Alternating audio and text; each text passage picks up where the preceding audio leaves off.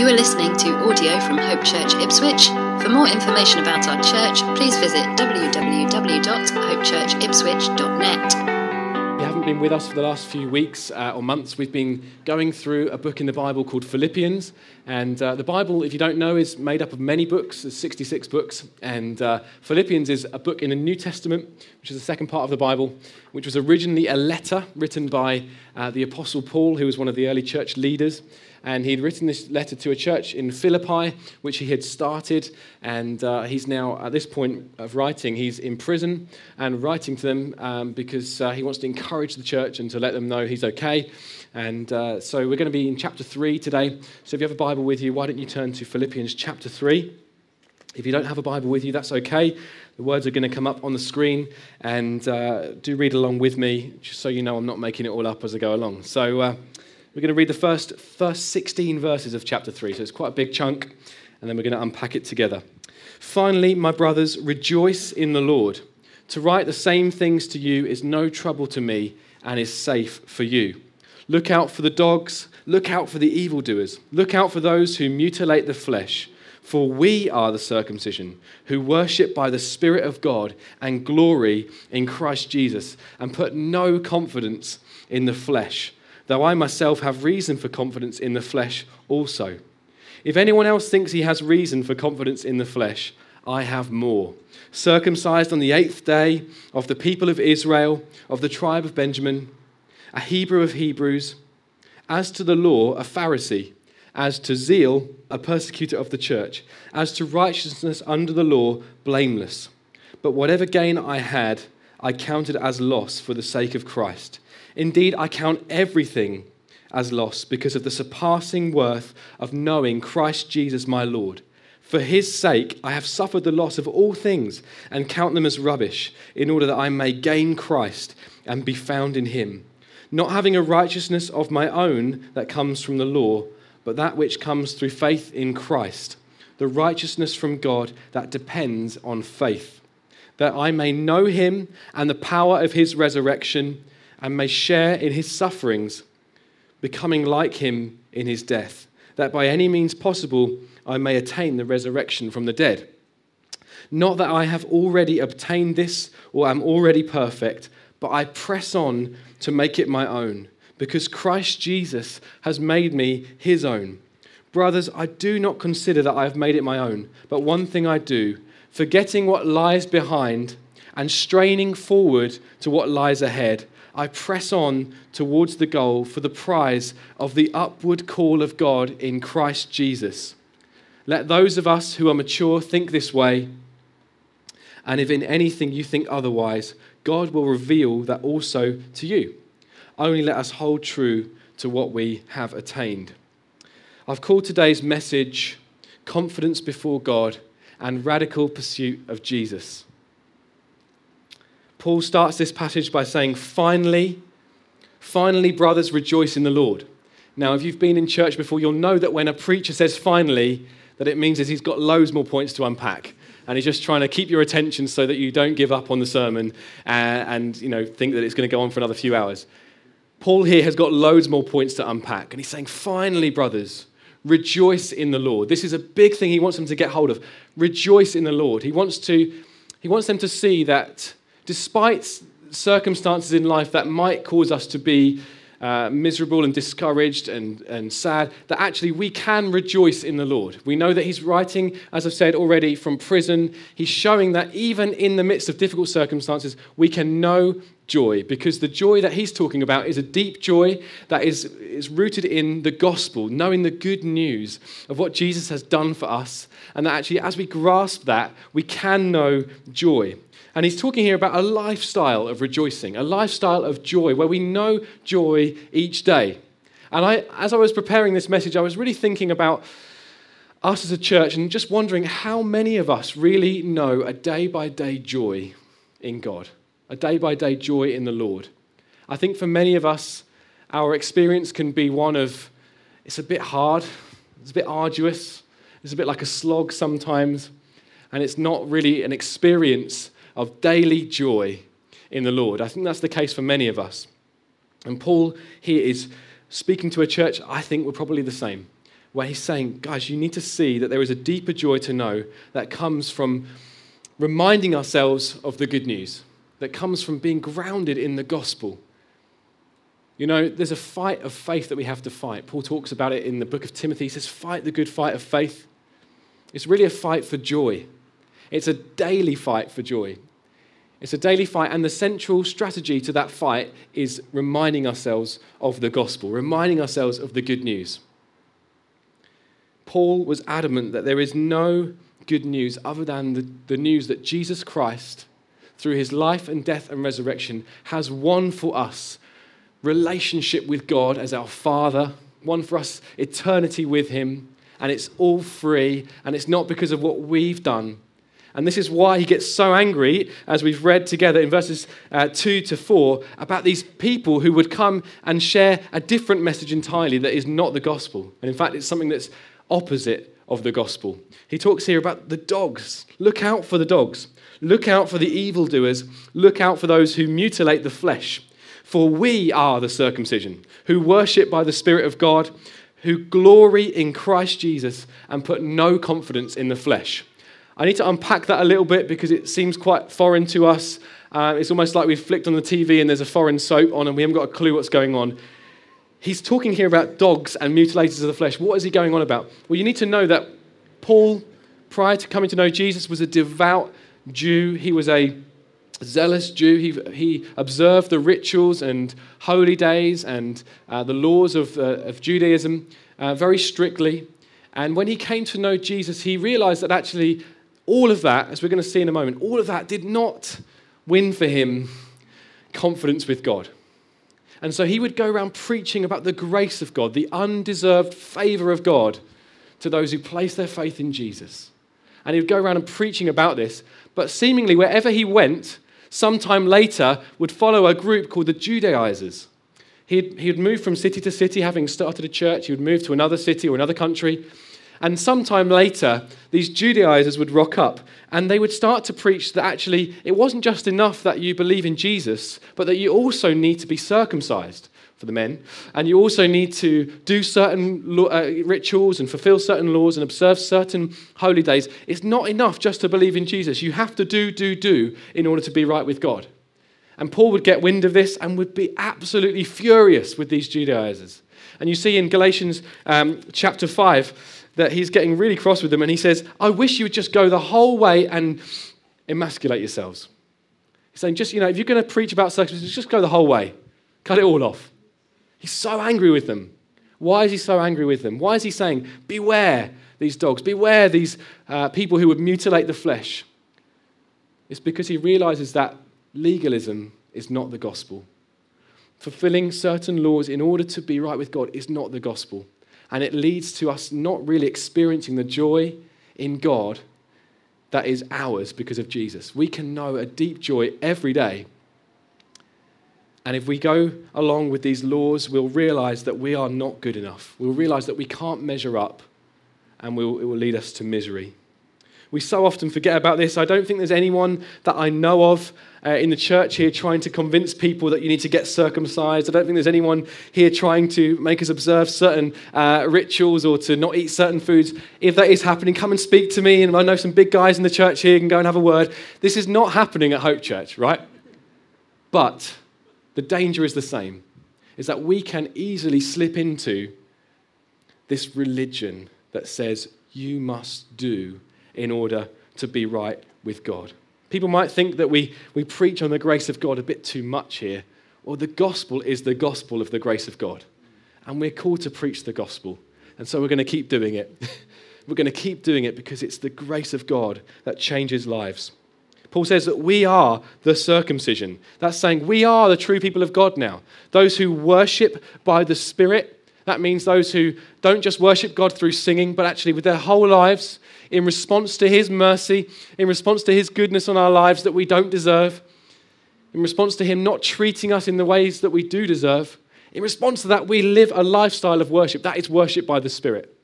He says that we glory in Christ, we boast in Jesus. The opposite to this is to put confidence in our flesh, to boast in our flesh, not our physical body, but on who we are, our background, or what we do or what we don't do. Those who put their trust in their background. You know, I'm a I'm British and therefore I'm a Christian, or I was christened as a, as a baby and therefore I'm a Christian, or uh, whatever it might be, those who put their confidence in those things are not putting their confidence in Christ. It's about putting our confidence in what He's done, boasting in Him. The believer sees that only Jesus is acceptable to the Father and trusts Jesus' life of perfect obedience, Jesus' sacrificial death on the cross, and His resurrection as the grounds of being right with God. So, this is a problem for us because we can so often revert back to the old way of thinking of we must do to get right with God. Let me just illustrate this to you. I wonder how many of you can um, identify with this uh, illustration. Just imagine for a moment you've just been to a church somewhere and you've heard the best preach that you've ever heard in your life. You're obviously visiting somewhere else that weekend, and uh, you've You've heard this amazing preach and you're so deeply encouraged, and you're driving back with your friends or family to, your, to where you live for some lunch, and you're just so gracious and patient with everyone in the car, and maybe your kids are winding you up, but you're just so full of patience and grace for them. And uh, you, you pull up in your driveway and you see your neighbor, and you go and say hi to your neighbor with a smile, and maybe you share something about Jesus with your neighbor. Maybe you offer to cut his lawn for him, and uh, then you get inside and you just say to your spouse, How can I serve you today? You're, you're suddenly nailing it when it comes to being a spouse. How can I serve you today?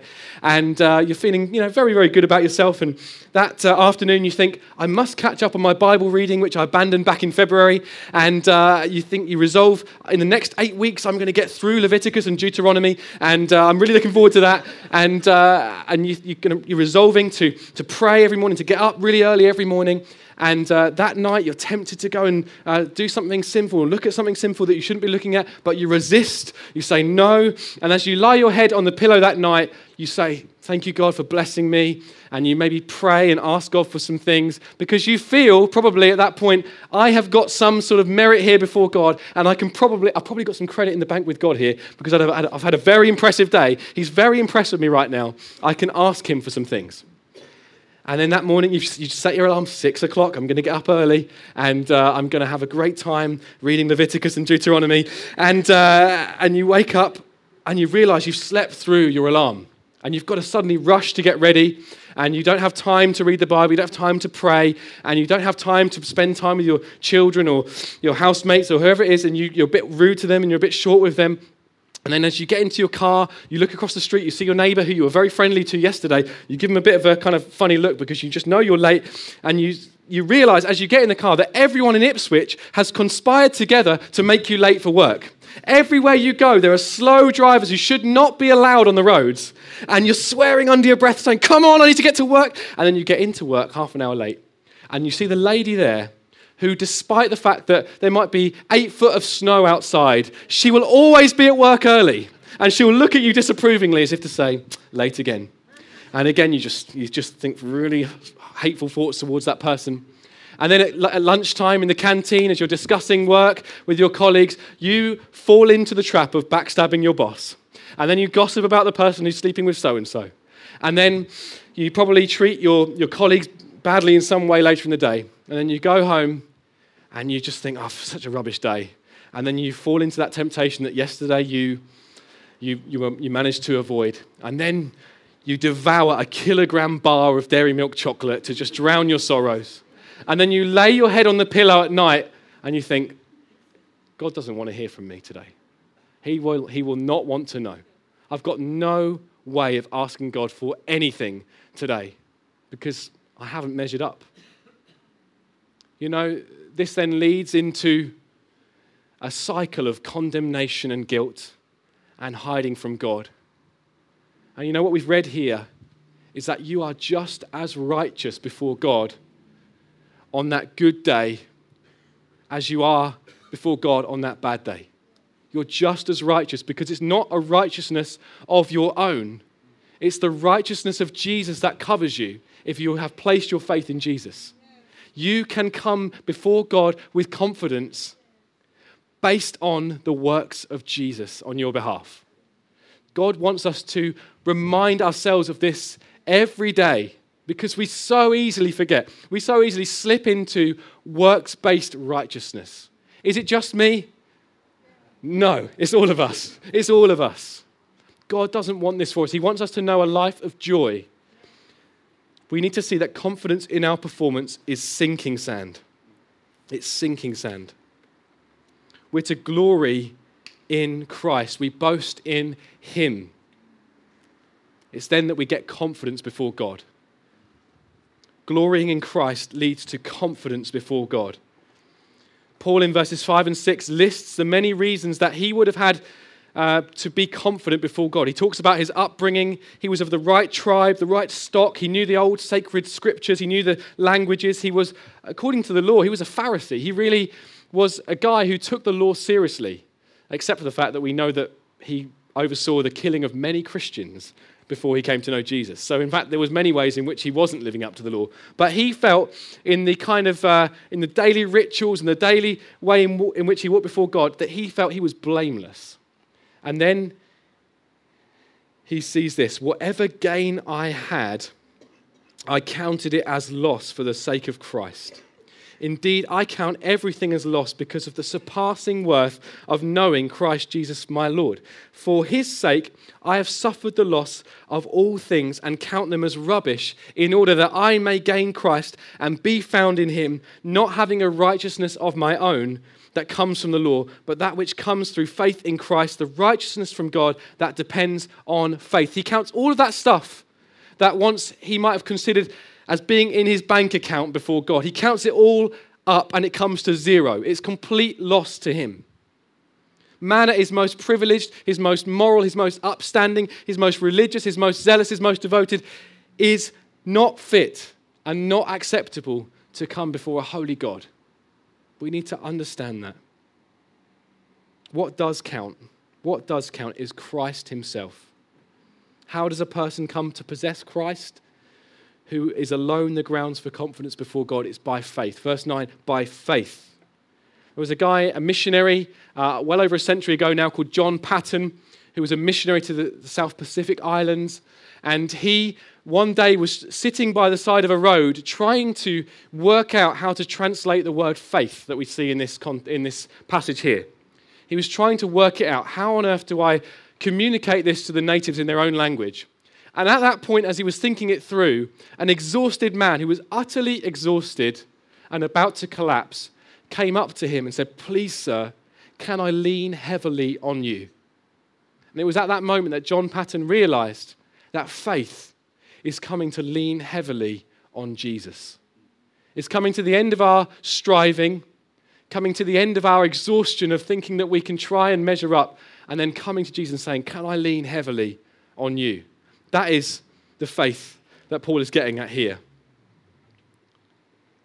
He looks at all of these things, all of his striving, all of his labor, and he says it's all rubbish. And in fact, the word that he uses for rubbish is quite a strong word. That uh, if I used it right now, I might get a few uh, emails from some people this week to say, you shouldn't have used that word on a Sunday, Tom. He's saying all of that stuff is complete rubbish. I cannot measure up. He glories in Christ. Christ is his only way to get before God with confidence. So you have to remember this. When you go to bed tonight, if you've placed your faith in Jesus, you are righteous. When you wake up in the morning, whether you've slept through your alarm or not, you are righteous. When you come home from work tomorrow, you are righteous because it's your status now. It's who you are. You're hidden in Christ. You can come before God your Father in the same way that Jesus can become before God the Father. Isn't that amazing? Isn't that amazing? It's the good news. And not only is Paul trying to, uh, no longer is he trying to earn his right standing before God by his own merit, but the, the very things that were the basis of his identity have now gone. The basis of his identity before coming to know Jesus was that he was, he was a hardcore Jew. He was, he was really respected by people. He really took things seriously, and that was, that was the basis of his identity, and now that has gone. For me, before I came to know Jesus, what I was striving after was popularity. I wanted people to like me. I wanted people, people to think I was funny. I wanted girls to like me. That was, I guess you could sum it all up with pride. It was a, it was a proud life that I was living. And I'm not perfect. But as I've come to know Jesus, more and more, my heart, which was gripped by the fear of man, fear of what people think of me, that's just started to be loosened as I've come to know Jesus more and more. Friends, when you come to know Jesus, you might get ridiculed because the very things that you were once pursuing are no longer the things that you pursue. I remember sitting on a bus with some of my friends, and one, of the girls said to me, she said, Tom, she was talking about the fact that I was now taking Jesus seriously. She said, Tom, it's like you've been brainwashed. I got ridiculed. Paul would have had that ridicule, but he says it's, that ridicule is worth it. I've, I've suffered the loss of all things because what I've got now is far, far better. I know Jesus now. It's far, far better. So, this righteousness that I've talked about this morning, this thing that we've got really excited about, it's not an end in and of itself. It's a springboard, it's a launch pad. It's from this springboard of us being made right with God by faith in Christ. It's a springboard into pressing into knowing Jesus more. It's a springboard. It's not something we simply celebrate and leave it at that. No, it launches us into knowing God more. It launches us into knowing more of who Jesus is. Confidence before God leads to a single minded pursuit of Jesus Christ. Let's uh, read again verses 12 to 14. Not that I have already obtained this or am already perfect, but I press on to make it my own, because Christ Jesus has made me his own. Brothers, I do not consider that I have made it my own, but one thing I do, forgetting what lies behind and straining forward to what lies ahead, I press on towards the goal for the prize of the upward call of God in Christ Jesus. Paul understood that God had taken hold of him for a reason. Jesus had made Paul his own, and now Paul's goal was to know Christ more. That was his great goal, was to know Christ more. Gordon Fee, who's written a great commentary on the book of Philippians, writes this For Paul, the Christian life was not simply a matter of salvation and ethics. It is ultimately, for Paul, a matter of knowing Christ. So too with the resurrection. Paul's focus is not on everlasting life as such, but on knowing Christ himself. The goal for Paul was about knowing Jesus and becoming more like him. And he uses this analogy of a runner. Now, there's been a bit of a resurgence of running in this country, I think, in the last few years. I think it's because of Mo Farah, best runner in the world. He's ours, yes. And he's going to win again at the Olympics this summer. Everyone seems to be running. Everywhere I go, there's people talking about how they're running. I feel really convicted because I'm quite unfit. And everywhere I go, people are just getting into running. They're taking it really seriously and putting things aside and making sacrifices so they can get fitter and fitter. And Paul is saying, with that same vigor, the same vigor that he formerly uh, persecuted the church, that same vigor that he formerly went after Jesus' followers to try to stop them, he now runs hard after Jesus. That same vigor, that same straining. He uses here this straining. I press on towards the goal. I strain forward. There's an effort here. There's a, there's a passion here. He says, I forget what goes behind. I forget what lies behind. Runners who want to run well don't keep looking back. They look forward. They keep their eyes fixed on the runner ahead of them. They don't look back. And it's not, not to say that we shouldn't look back and see the great grace and mercy that God has shown us over the years, but we should look back and dwell on mistakes and think, what was I doing? What was I thinking? This is not how God wants us to run. He wants us to keep running forward, going after Jesus, pursuing Him more and more, pursuing knowledge of Him. Jesus Christ had already won Paul, and now Paul, in response to that, runs after him. You need to get that order right, okay? Jesus, if you've placed your faith in Jesus, Jesus has made you his own. He's ma- you're in his firm grip. I don't think there's anyone that I would rather not arm wrestle. Jesus has got a firm grip. If you have placed your faith in Jesus, he has made you his own. And now, in response to that, we strive, we press on forward to know him more. There was probably many other targets in Paul's mind. He's probably thinking, what country will I go to next? What city will I go to next? What church do I have to sort out now? And yet, his big goal in life was to know Jesus more. His one his heart's desire was to know more of Jesus, to press in, to know him more. Don't look back. Lock your eyes on the runner in front. Our life is lived looking forwards God is calling us forwards, He's calling us upwards. We're to take our mind off earthly things. Next time we're in the book of Philippians, Tim will be looking at the earthly things that we could fix our minds on.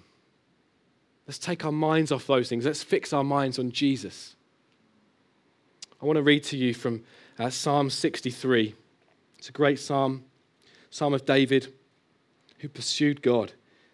Says this, "O God, you are my God. Earnestly I seek you. My soul thirsts for you. My flesh faints for you as in a dry and weary land where there is no water." He's not saying, "I want to be a better person. I just want to be better. I want to improve myself." He's saying, "God, I want you. I want you. I don't want anything else. I want you. I desperately want you." Just imagine for a moment you've been in the desert for a number of days, you've had no water. How thirsty you would be. How desperate you would be for just one drop of water. This is the thirst that God wants us to have for Him.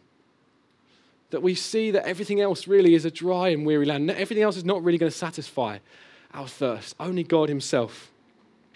I have looked upon you in the sanctuary, beholding your power and glory. Because your steadfast love is better than life, my lips will praise you. So I will bless you as long as I live. In your name I will lift up my hands. My soul will be satisfied as with fat and rich food, and my mouth will praise you with joyful lips. When I remember you upon my bed and meditate on you in the watches of the night, for you have been my help, and in the shadow of your wings I will sing for joy. My soul clings to you, and your right hand upholds me. This isn't a kind of namby pamby verse that you stick on a nice picture of a lake and put it on your fridge or something. This is David desperate for more of God, desperate for more of God. And Paul, we see here, he's straining forward, he's pressing on to know more of Jesus. I want us to ask a couple of questions of us this morning, and in a couple of minutes' time, uh, we're going to sing together and uh, worship our God together. First question is this What is it that stirs your affections for Jesus? What is it that stirs your affections for Him? Think about that. It's probably going to involve, in some ways, it's going to be involve, involve being in His Word and meeting Him in prayer, but there may be other things that stir your affection for Jesus. Maybe it's being out into in, the, in nature. I love doing that. I love seeing God's creation. Maybe it's singing and making music. I don't know what it, what it is it for you. What is it that stirs your affection for Jesus? Work out what it is and do it. Second question What is it that robs you of your affections for Jesus? What is it that robs you of your affections for Jesus in your pursuit of Him? Work out what it is and cast them aside. A runner who's taking their running seriously, who's maybe got a half marathon in mind or who's maybe got a certain fitness goal in mind, they will cast things aside. They will forego things, sometimes even good things like sleep and donuts. They will, they will forego those things in order to pursue the goal they've set before them. Friends, our goal is to know Christ more, to know Him more, to pursue Him, to pursue intimacy with Him. What is it that's in your life that is robbing you of your pursuit of God? Get rid of it, cast it aside because there's something better. There is something better. There's no greater thing than knowing Jesus. There's no greater thing. We press in to know him more. Let's pray together, shall we? And ask God to just to come and move amongst us. Father God, we we thank you that our righteousness, our right standing before you is not dependent on our own merit. It's dependent wholly on Jesus, his obedience to you, his perfect sacrifice in our place. Jesus, we say this morning, we lean heavily on you. We've come to the end of our striving. We've come to see that we can't measure up. We lean heavily on you, Jesus, because you do, and you have done. It is finished. And we want to know that every day. We don't want to fall back into this thinking that we have to earn it. Lord, we want to know you each day. We want to come before you with confidence each day. We want our prayer lives to be transformed in the knowledge that we have been made righteous by faith. And it's ours forever because Jesus doesn't change. It's Jesus' righteousness and He's the same yesterday, today, and forever. Thank you for that truth this morning that we stand in. And in response to your great mercy, Father, we want to go after you with everything we have. We want our souls to thirst for you as in a dry and weary land. We want to, we want to pursue deeper and deeper relationship with you, Father. We want to know more and more of who Jesus is and what he's like. We want to know you more. Come and stir us up afresh, we pray. And Lord, I ask for anyone here who doesn't yet know you, I pray that they would this morning see that it's the, cease, the ceasing of effort, the ceasing of striving to be right with you that actually leads to us getting right with you. Seeing Jesus, our perfect, spotless righteousness, beholding him, believing in him, trusting in him, leaning on him. I pray that anyone here this morning doesn't yet know you would see that you are trustworthy, Jesus, and will place their trust in you. Thank you for listening to audio from Hope Church Ipswich. Please feel free to make a copy of this content, but please do not edit the content in any way.